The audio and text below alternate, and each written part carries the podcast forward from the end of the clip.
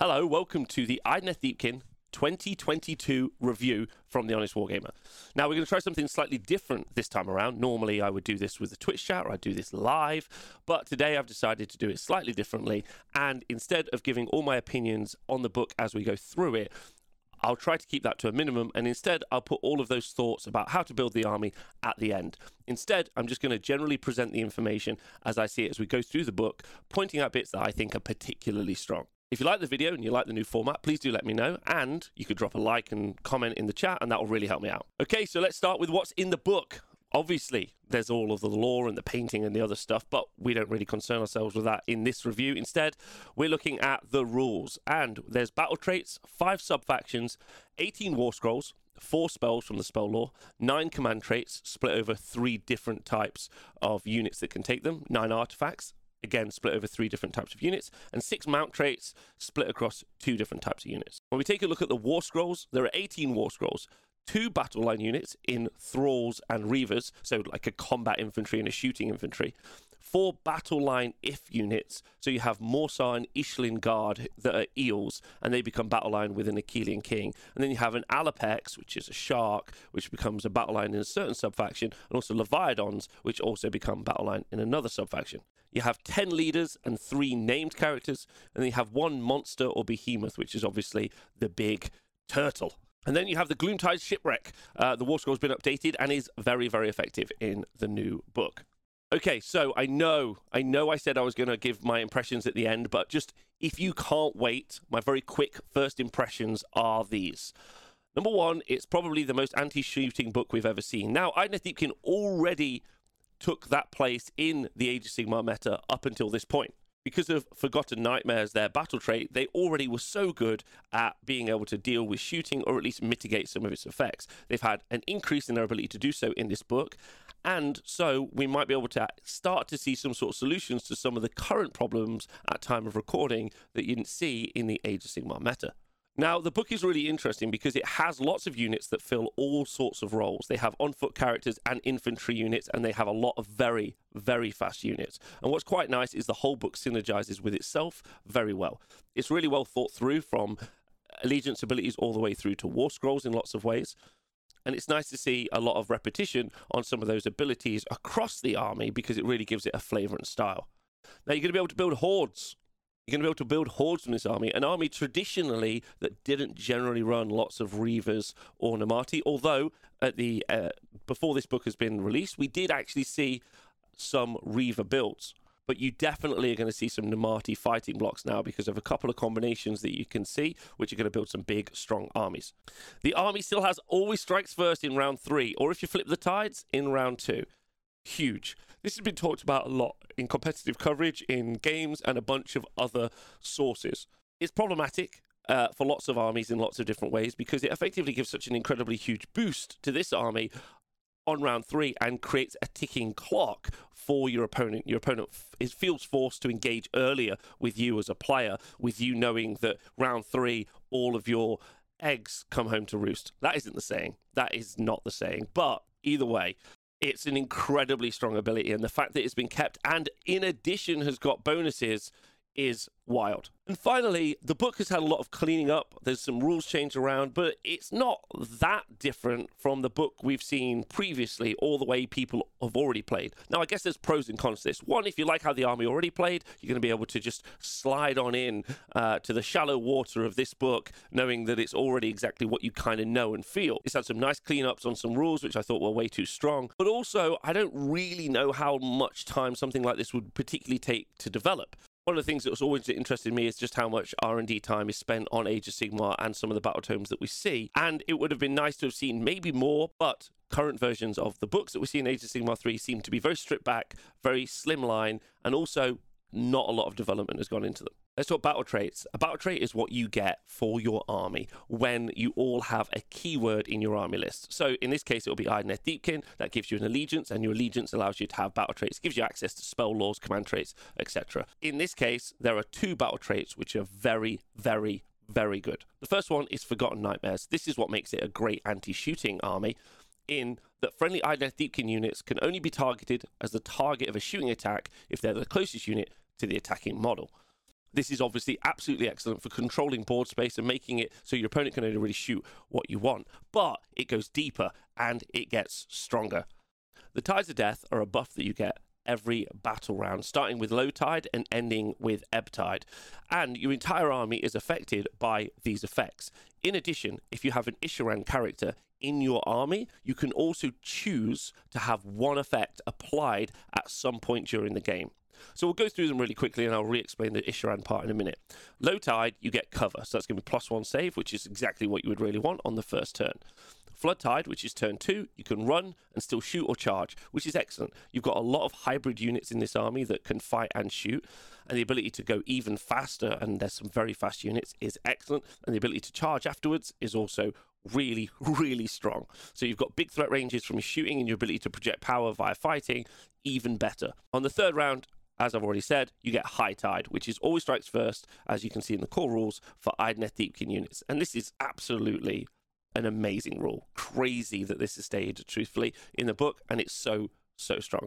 And then round four, you've got Ebb Tide, which is retreating charge for Idoneth Deepkin units, which is really nice as units start to get a little bit battled and maybe whittled down, and you can start to use them uh, in ways that your opponent wasn't expecting. Now, again, just to talk about the Isharann element. If you do have an Isharann character in your army, then what you're going to be able to do.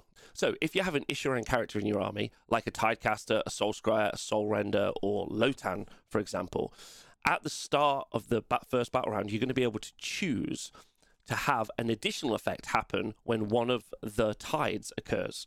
So, for instance, with low tide, when you get cover, you can choose that you cannot be picked as the target of a shooting attack unless the model is within 12 inches.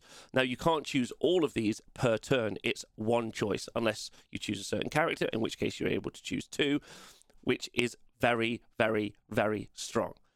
This does mean that you do have to plan ahead of time what sort of uh, additional bonus would you like to take, and you are going to have to spend some points on a character to get these buffs. So, what are the buffs? Well, low tide, when you get cover, you can also, as I've said, cannot be picked as the target of a shooting attack unless the model is within 12 inches. Amazing anti shooting tech, meaning the shooting units have to be super, super close. They're not going to do it. They're not going to want to do it. Uh, and it means that you can avoid first turn alpha shooting, which is huge. Flood Tide, which is turn two, you can run and still shoot or charge. And this choice from an Isharann gives you plus one to run and charge. Probably not the strongest, but it does make your army a little bit faster. I don't think this is what people are going to choose. Turn three, you've got High Tide, which is when you've got the Always Strikes First effect for your Idoneth Deepkin army. And in this, Namarti have a five up ward save.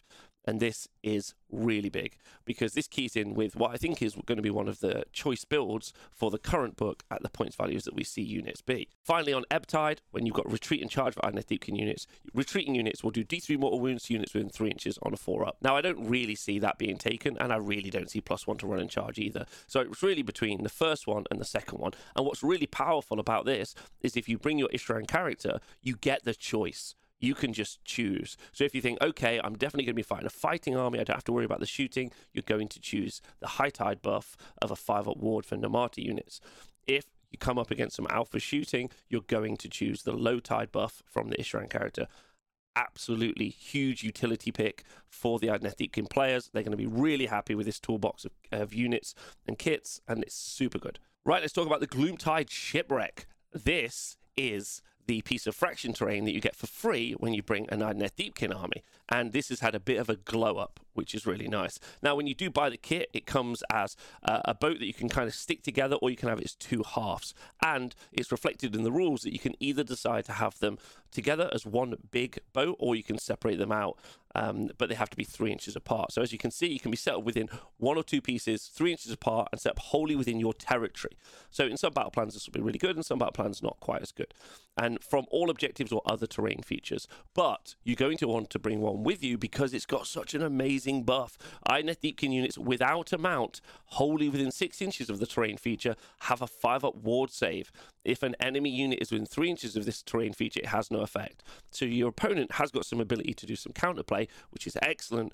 But a five up ward for your units is really good. This is mainly going to affect um, the Marty and Reavers. Uh, sorry, yes, Thralls and Reavers is what it's mainly going to affect. It's just an outstanding buff, especially thinking early turns, you are going to be near your piece of terrain. It's got a really big aura, so you could hold an objective with a five up ward. And in addition, then later on, when you choose to charge with your uh, thralls, for example, you can give them the five up ward on turn three, or during high tide, if you flip the tides, it could even be turn two.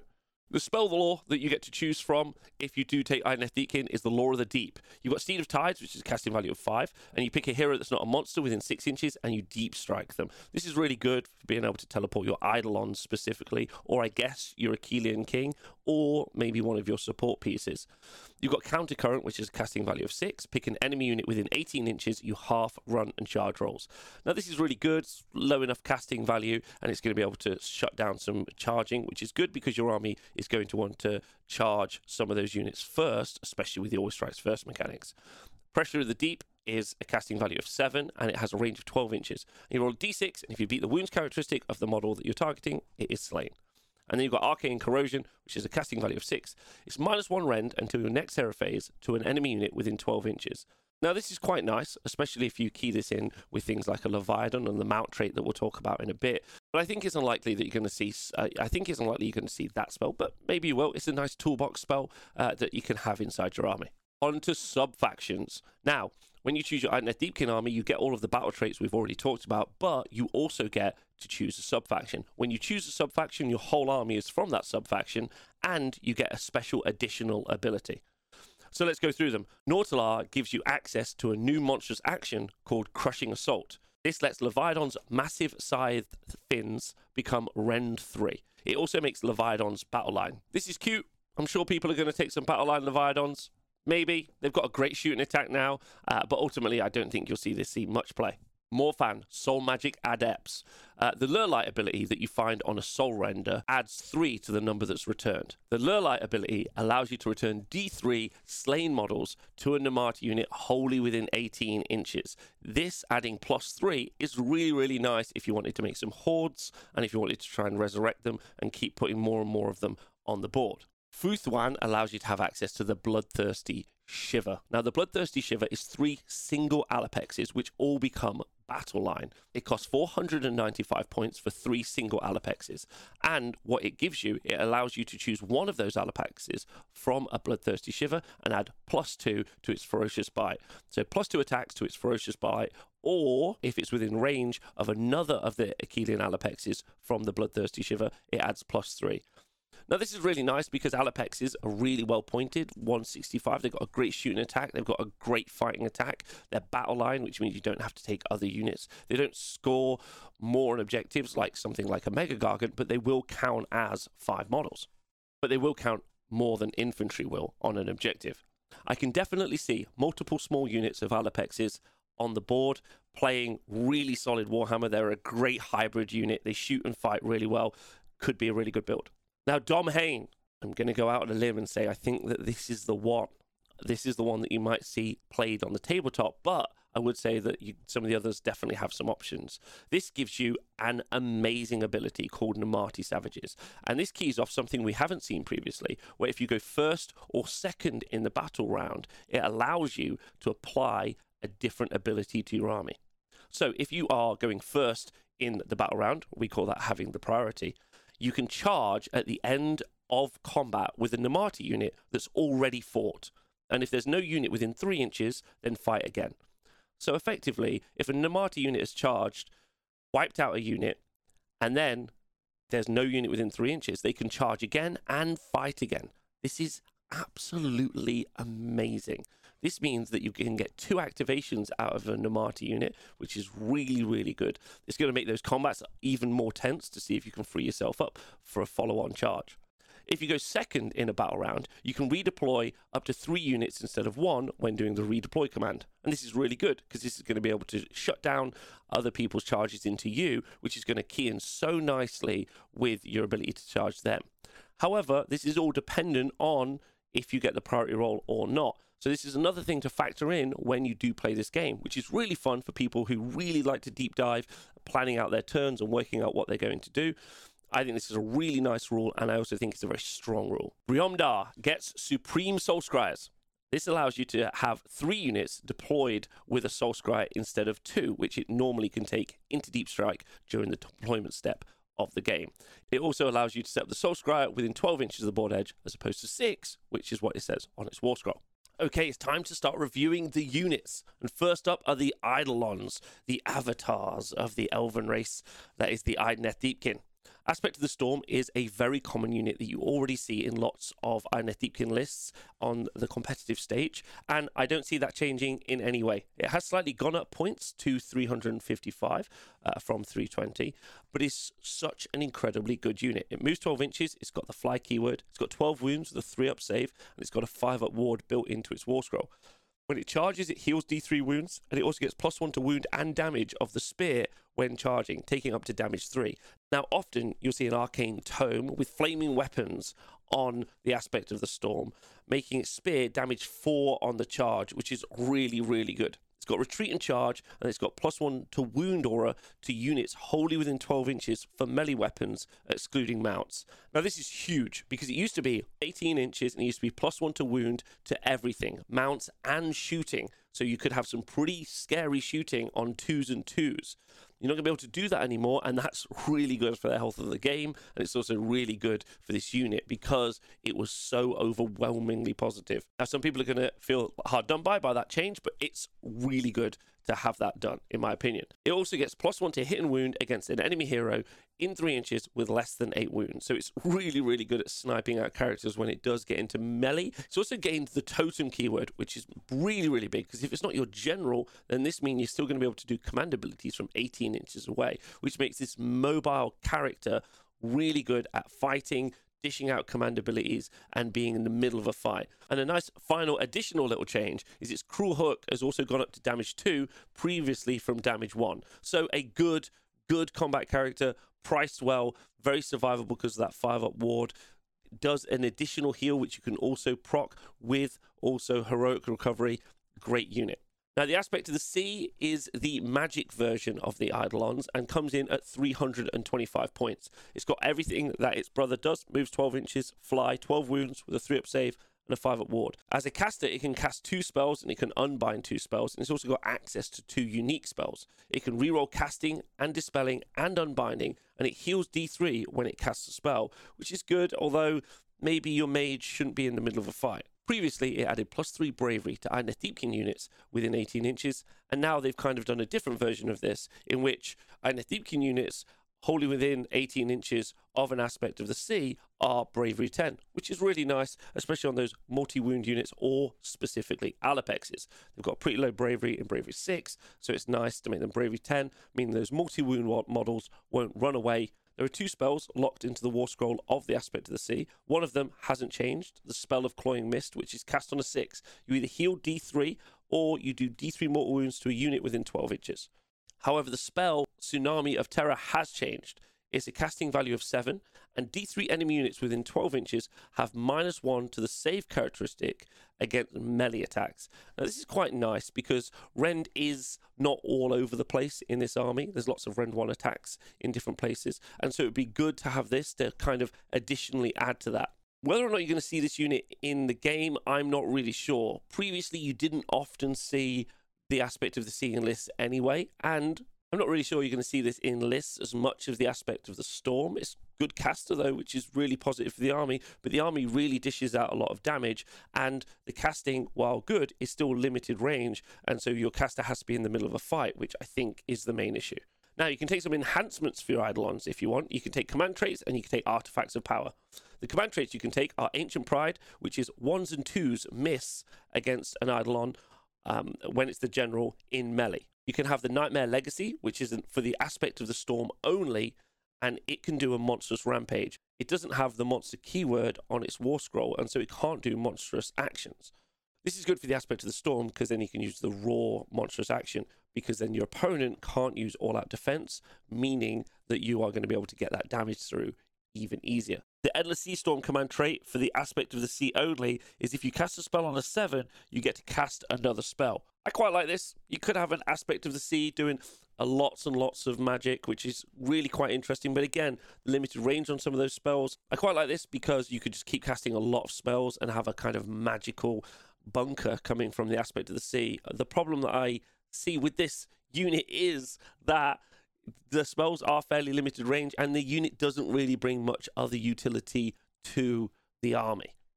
Now, the artifacts you can take are the Bioshock Shell, which is once per battle at the start of the combat phase, you can apply a strike last effect on an enemy hero on 3d6.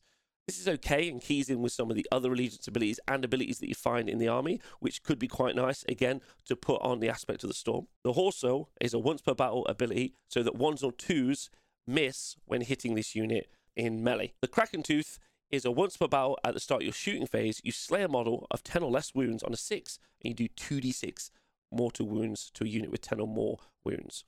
This is okay, but once per battle units, uh, oh, this is okay, but once per battle items, I don't think see much play in the game. Okay, on to the High King himself, Volturnos. 290 points of raw fish and elf energy. Moves 14, has got fly, now doesn't have a ward save, and this is pretty important. Has 8 wounds with 3 up save, has the War Master, so will always count as a general in your army, and has got a 3 up spell ignore against spell effects and the effects of endless spells. Now he gives out a buff aura of plus one to hit in melee for Akhelian units wholly within 12 inches, excluding the mounts that they ride in on. The Deepmare mount that he's riding on uh, does D3 mortal wounds on the charge on a 2 up. And then he's got an ability. Once per battle at the start of the combat phase, you can pick three Idoneth Deepkin units affected by High Tide, wholly within 12 inches, and until the end of that phase, they have plus one attack on melee weapons. It really does feel like Volturnos is designed to go forward with Akhelian units because of that plus one to hit aura that he has. It really does feel like Volturnos is there to go forward with Akhelian units, and we're going to talk about those in a minute because of that plus one to hit buff. But the fact that it doesn't benefit the mounts anymore really means it's not quite as stackable as we've previously seen in other versions of Idoneth Deepkin. And also that once per battle ability is really interesting for this army. This army's got loads of ways to make sure it's chipping damage away at you at range. So when turn three and high tide is coming forward, the Volturnos is going to be able to engage with you and with his support units really easily and can strike first and really activate that once per battle ability that you see on his war scroll to maximum effect. Okay, let's talk about the Akhelian units which you can use with Volturnos. And the first up, the Ishlan Guard, or as they're known more affectionately, the defensive eels. They move 14 inches, they fly, and they come in units of three. They've got four wounds apiece with a four up save, and their bravery seven.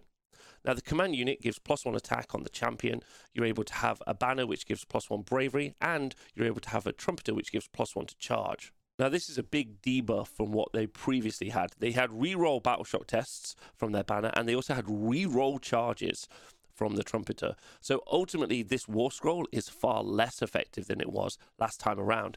It's also gone up points. It's 155 points previously, but it's now gone up to 195 points for three. Now, this unit is battle line if you do make a Akhelian King your general. Now, onto the defensive element of what an Ishlan Guard unit does, and it's got ignore modifiers to save rolls. It had this previously, and on the charge, it has a three up save. So when you charge, then you end up on a three up save, and you can ignore positive and negative modifiers, making it very survivable and very defensive, which is really good. However, I think one of the reasons that you saw it a lot before was the fact it was a lot cheaper than it is now. And now it's a screen or a defensive unit that is even more expensive. But, but, the defensive eels are potentially more offensive than they were previously. Whereas before they would th- have three attacks from their Helsabre that was threes and threes, no render damage one. They've gained a pip of rend, which is really nice. Now the Fangmoras, Fanged Maw, used to be one attack, threes and threes, rend one, damage D3.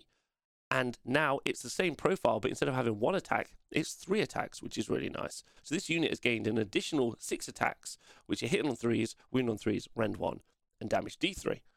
However, they have lost the lashing tail attack. That's no longer on their war scroll. That's been consolidated into the Fanged Maw. This is one of those units where I'm really interested to see how people who've been using these for a while feel about the changes.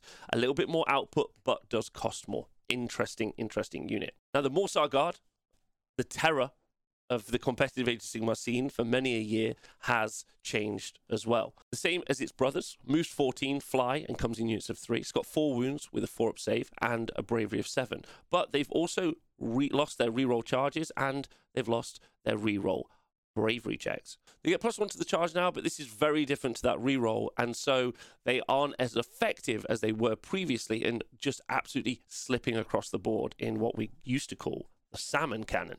Like the other eels, they've also had the Fangmora's lashing tail consolidated into the Fanged Maw, so you do end up with three attacks, threes and threes, rend one, d3 damage, and they've still got two attacks, threes and threes, no rend damage one on the Volt Spit. However, when they charge, that does become rend two and damage two. They've also kept their Biovoltaic Blast, which is mortal wound from each model in the unit. You roll a dice for each model in the unit, and on a 3 plus, they do a mortal wound, but on a 6, you do D3 mortal wounds. They're also 195 points, and so they haven't changed points with the new book coming out. And so it's very interesting to see how they are going to stack against the defensive eels. With really great movement and the fact that you've still got all Strikes First in the army, I could still see Morrsarr Guard causing many people trouble. The other Akhelian unit that we're going to see are Allopexes. 165 points. Allopexes have been through a strange time recently. In the recent Fury of the Deep FOMO box that was released by Games Workshop, they went up to 10 wounds, which meant they no longer benefited the buff from a Leviadon, which gave them plus one save. In this battle tome, they've gone back to 8 wounds, which is really, really interesting, uh, which means they will benefit from plus one to save from the Leviadon, which is great news if you wanted that. I'm not really sure on the maths right now, uh, but it would be really exciting to explore that over the coming week. Now, they're eight wounds with a four up save, and they're a bravery of six. They aren't battle line unless you take them in Fuethán. You can reinforce them at least once, and you can have units of two. And when you do have a unit of two, then you get a champion, and they get plus one to attack uh, to its melee weapons but obviously not the Allopex. The Allopex isn't a champion Allopex. I wonder what a champion shark looks like. They also have a three inch coherency when they're in a unit over two. They come in units of one. You also get plus one attack to the bite attack on an Allopex if any enemy models within six inches have suffered any wounds or mortal wounds that turn. You have two shooting profiles on the Allopex. You have the net launcher and the razor shell harpoon. The razor shell harpoon already got an update in the aforementioned FOMO box, but it's 24 inch range, four attacks, threes and threes, rend one, damage D3, which is a huge buff from what it used to be. The Retarius net launcher has got one attack, it's threes and threes, no rand, and is damage three. But, and this is what's important, it stops pile-ins. So you have a utility piece in an Allopex that can defend itself quite well in combat with three attacks from the jaw, threes and threes, rend two, damage two. And then it's also got six attacks from the rider, which are threes and threes, rend one, damage one or you have a shooting platform, which is also a fighting unit if you take the Razor Shell Harpoon. I wouldn't be surprised to see lots of armies of Fuethán Allopexes firing their Razor Shell Harpoons and creating some chum in the water in which the Allopexes later charge when they have always strikes first across their army. And finally, the other Akhelian keyword unit that we're seeing is the Leviadon. Now, it moves 10 inches and it can fly. It's got 16 wounds and it starts on 2 up save that degrades as it takes wounds. It's got plus 1 to save rolls for Idoneth Deepkin units wholly within 12 inches with 8 or less wounds. So our Allopexes are going to count, and that's really good for our Namarti, and it's really good for lots of our units. Our Morrsarr Guard are another example. You also get plus one to hit enemy units that are wholly within 12 inches of the Leviadon for Namarti units. So if the enemy unit is wholly within 12 inches of a Leviadon, then Namarti units get plus one to hit against it, which is really cool. Now, it's had an upgrade and a big points hike as well. The Razor Shell Harpoon previously wasn't in line with the Allopexes, but it has now been brought in line. So you have a massive eight shots, hitting on threes, wound on threes, rend one, D3 damage from the razor shell harpoons located on the back of the Akhelian Leviadon. The unit can fly, uh, and it's also got a big, big attack with its Jaws of Death. If the unmodified hit roll for an attack made by the Jaws of Death is a six, you inflict three mortal wounds.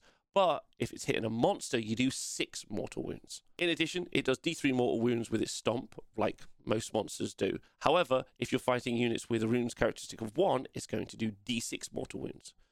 It's also gained the totem keyword, so you're going to be able to do command abilities within 18 inches of it, which is absolutely fantastic. However, the sad news for players who already have one of these is gone from 380 to 500 points. So a really big points hike on this unit.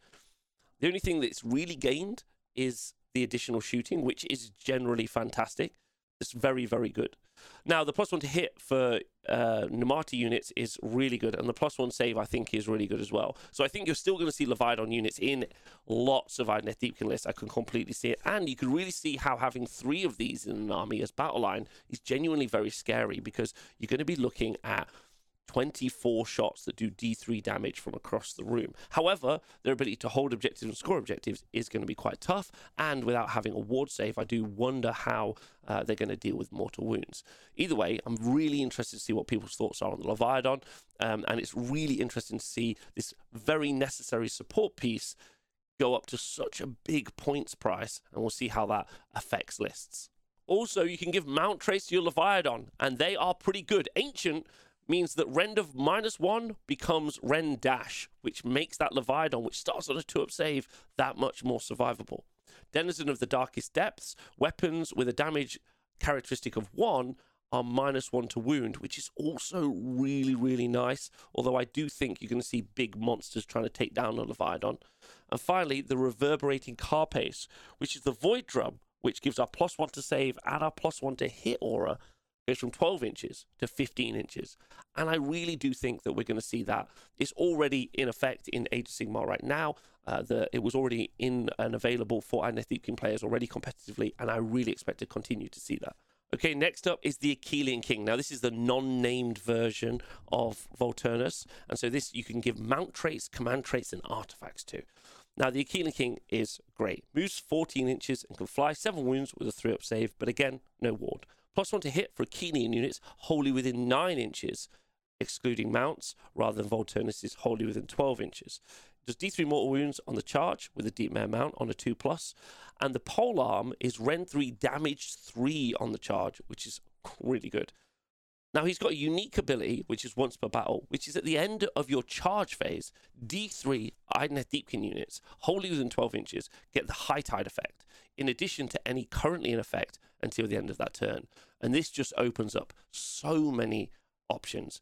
I imagine two big bricks of Namarti thralls running forward, turn two, charging, and then the Akhelian King giving them the always strikes first ability and then allowing them to charge on again if they're in the subfaction that lets them do so. And then it's turn three, and you can do the whole process again, but you don't need to have the always strikes first ability in effect then, which is just huge. I'm sure there are loads of other combinations to key in with this as well, but I will see, I do think the Akhelian King is going to be like a key piece in Idoneth Deepkin armies going forward. Previously 230 points, now 250 points, which is really, really okay. Really nice piece, really synergistic with lots of other units inside the army, especially because his buff does benefit Akhelian units, but the once per battle ability affects keyword Idoneth Deepkin units, which really does give him more utility in that kind of cross synergy between Namarti and Akhelian. If you want to pimp up your Akhelian king, then you have these Akhelian enhancements, which also you can put on a Thrall Master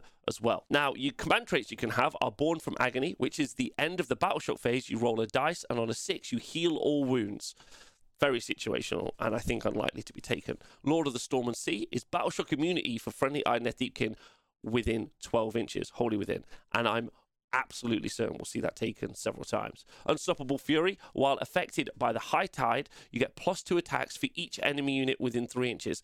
I love that. I love the idea of creating an absolutely massively powerful fighting Akhelian King. Now, the artifacts of power that you see are the Disharmony Stones, which once per battle at the start of the hero phase, you do some silly mortal wound rubbish that genuinely is not worth me reading out.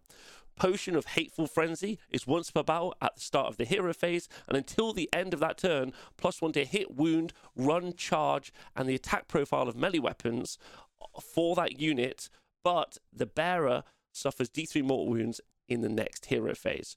I do like the idea of getting all those pluses to all of those different things, but taking D3 mortal wounds on a unit that's only got seven wounds on the Akhelian King, I don't really see being something I'll do. The armor of Scythia is that sixes to hit the bearer, ignore proc effects. So if you do something that does mortal wounds on sixes, then the Akhelian King can ignore it.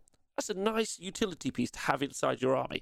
Maybe you'll have it, maybe you won't. I really don't see that being as useful as some of the other artifacts available, but you really might take it. Now, you get a free mount trait with your army, and you've got to decide whether or not the Leviadon or the Deep Mare is going to get that mount trait. The Deep Mare that the Akhelian King's riding can have the Swift Finned Impaler, which is the Horn attack, which does D3 mortal wounds on a 2 plus, goes to D6 more wounds. Savage Ferocity, where you get plus 1 attack to the fangs and talons of its lashing tails, which is pretty good.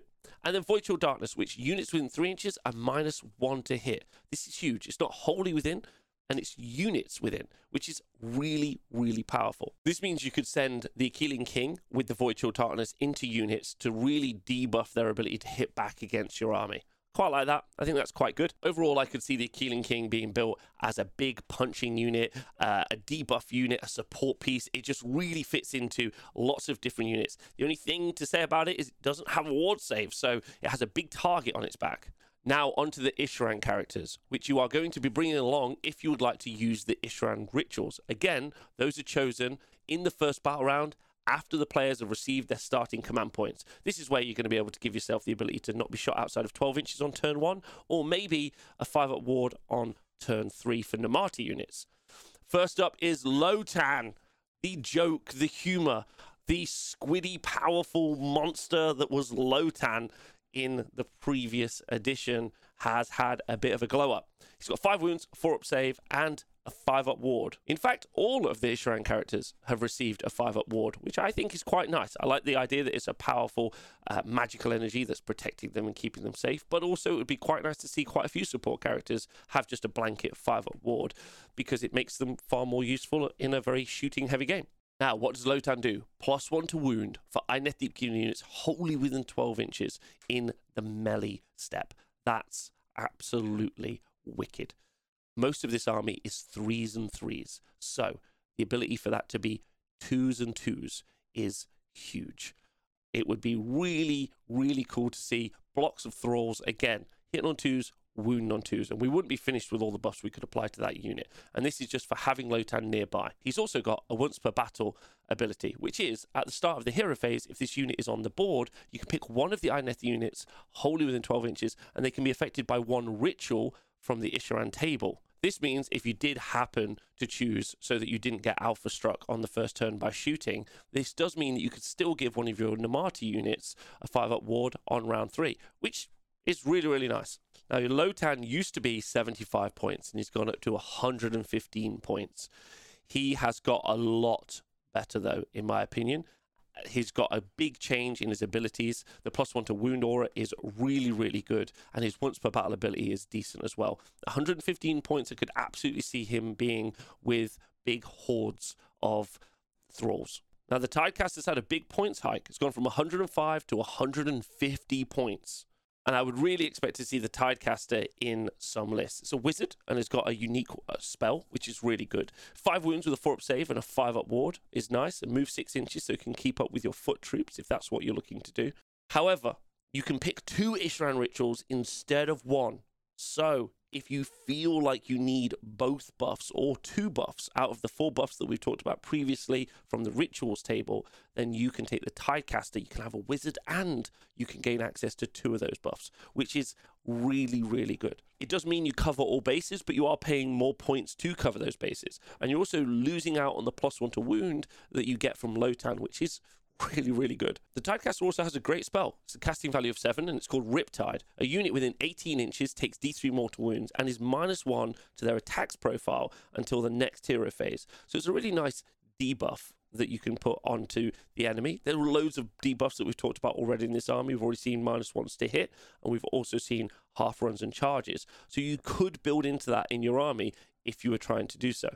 Now, the Soul Scryer, or famously, the Pointy Man, has gone up 10 points from 140 to 150 points, but has got five wounds, has got five wounds and a four up save, way up from his six up save that he previously had, and a five up ward. So the survivability that we're seeing on him is now really, really, really good. He's also lost his Scryfish Shoal, which was a very famous shooting attack, which was fish that attacked you from 18 inches. He's now got Spiked Jaws, which is 12 inch range, and instead of being fives and fives, is now twos and fours.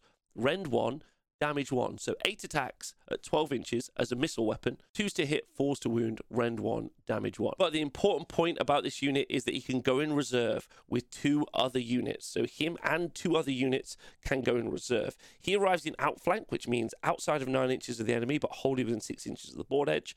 And the other two units that arrive have to be wholly within 9 inches of this unit, which does mean you've got quite a lot of space on the board to put these models down but losing reroll charges in the army on some of the faster units, specifically the eels, does mean I don't know if we're going to see so much of the Soul Scry in the future. Finally, the Soul Render 90 points previously, 120 points now. Has also gained that 5 up ward, move 6 with 5 wounds and a 4 up save. And he can return D3 Namarti to a unit wholly within 18 inches and the same unit cannot benefit from this twice. So you can't have multiple soul renders to keep trying to replace those hordes of Namarti if you want. He's also got a once per battle ability. At the end of the combat phase, you pick one unit with a wound characteristic of seven or less and no mount, and you roll 2d6. If the roll is greater, it is slain. Now, I don't see the Soul Render necessarily making it into lists. I mean, 120 points isn't bad for what is effectively an Emerald Life Swarm that you don't have to cast. It also gives you access to the Isharann table if the other characters aren't what you want to get from the army.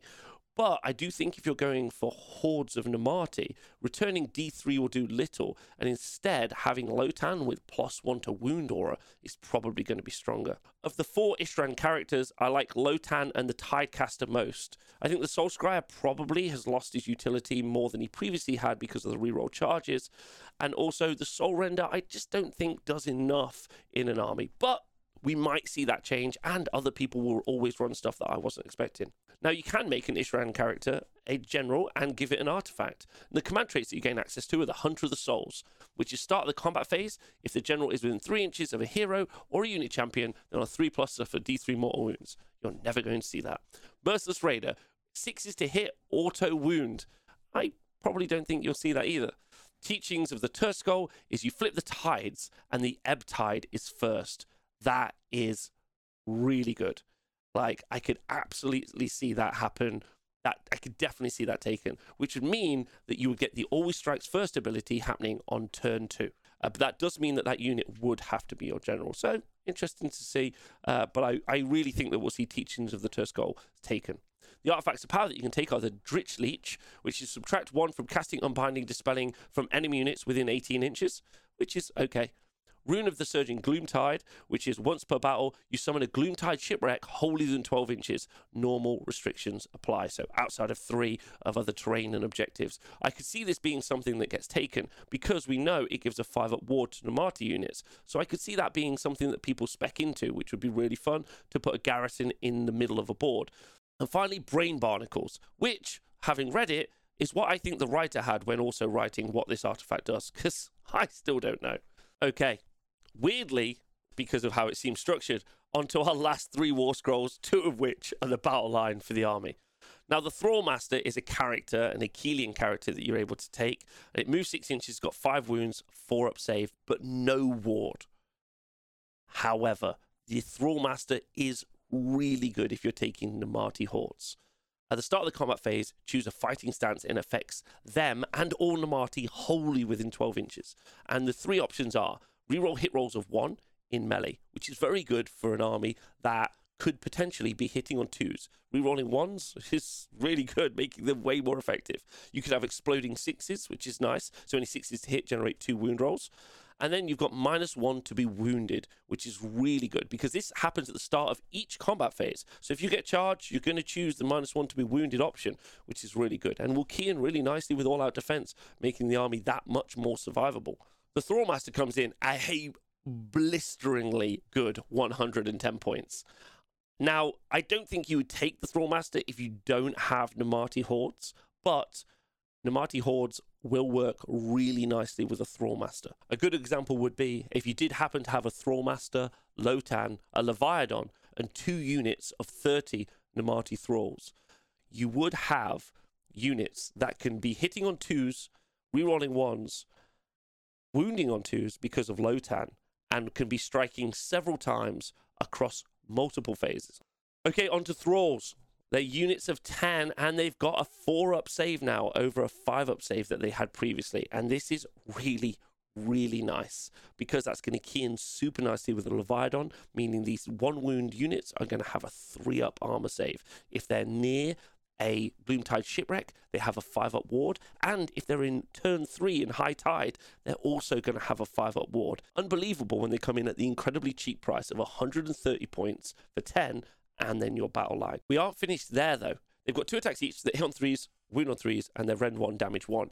But because of their sweeping blows ability, if they are fighting a unit with a wounds characteristic of one, they get plus one attack, which is a really elegant solution for hordes, meaning your unit of 10 is going to do 30 attacks. However, if you're fighting against a unit that's got a wounds characteristic of three or more, then you're going to get plus one damage, meaning they're damage two.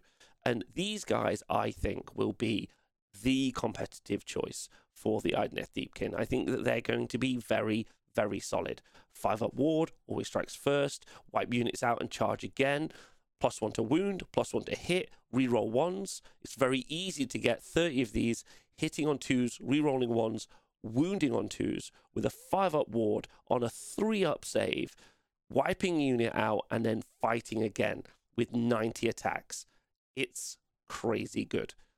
I think Thralls are big winners, big, big winners, and you're going to see lots of them on the tabletops. And finally, Reavers. They move eight inches and they've got a five up save, but they've got a Whisper Bow, which is 18 inch range, two attacks, threes and threes, rend one, damage one. And if you're within nine inches, that is going to go up to twos. They get plus one to hit. And these guys, I think, are great.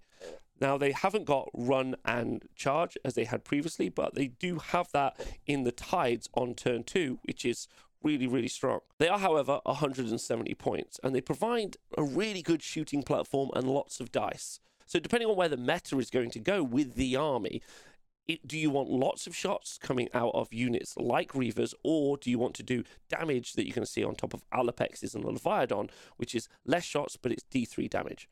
Most of the rules changes that we've seen in the army have changed to melee, so there's been far less buffs to the Reaver unit. Um, however, they do have the ability to shoot at shooting units, which on turn one might not be able to shoot them, which is really, really interesting. I think Reavers have definitely got a place inside the army. I just don't expect to see them as much as maybe we would have if we hadn't seen any of the rules changes which we've seen inside this book. We're going to be deep diving this book later in the week, live on Twitch, and with some other people on the show to get some other opinions. So, this is just my first take and my first pass at the book. I think the book is really interesting. It's got obvious, real anti shooting tech built into it. Feels like there's lots and lots of opportunities to create a very, very good melee army here, but is backed up by some prodigious shooting. Really, really good shooting. I think there's also the option that this just becomes a shooting list. I could definitely see an almost all Allopex list because of the sheer volume of shots that you could potentially get on the first turn, even dropping a turtle so that you would just have more Allopexes, which I think is interesting. Namarti hordes, I could definitely see, and you could see Reavers and Thralls in the mix, or you might just see loads of Namarti pushing up the board. I mean, sure, you're definitely going to see uh, triple Leviadons as well, because who wouldn't want to? And that's still, like we said, going to be 24 shots. I think the fact that the All Strikes First has been kept is great for Idoneth Deepkin players, but really sets kind of like a glass ceiling for combat armies in the future, especially because the army ha- also has some very, very good shooting. It's got weight of die shots that you see coming out of the Reavers, and it's also got some big spiky damage available from the Razor Shell harpoons. And this puts us in a really interesting place. Where will books like the upcoming Khorne book fit against an army that knows it's going to be able to strike first, even on turn two? Or on turn three. It feels like they've designed themselves into a kind of corner so that nothing else is going to be able to potentially engage with them on that turn. And that feels problematic and has always been an issue in Age of Sigmar. Idoneth Deepkin, if we look at the stats, have been doing really, really well in this edition. They didn't necessarily need any help. Now, had they lost Always Strikes first, completely, maybe I'd be looking at this book completely differently. However, it seems very strong and is going to define games and potentially the meta in the future. And it might de- it might define how other books play against it.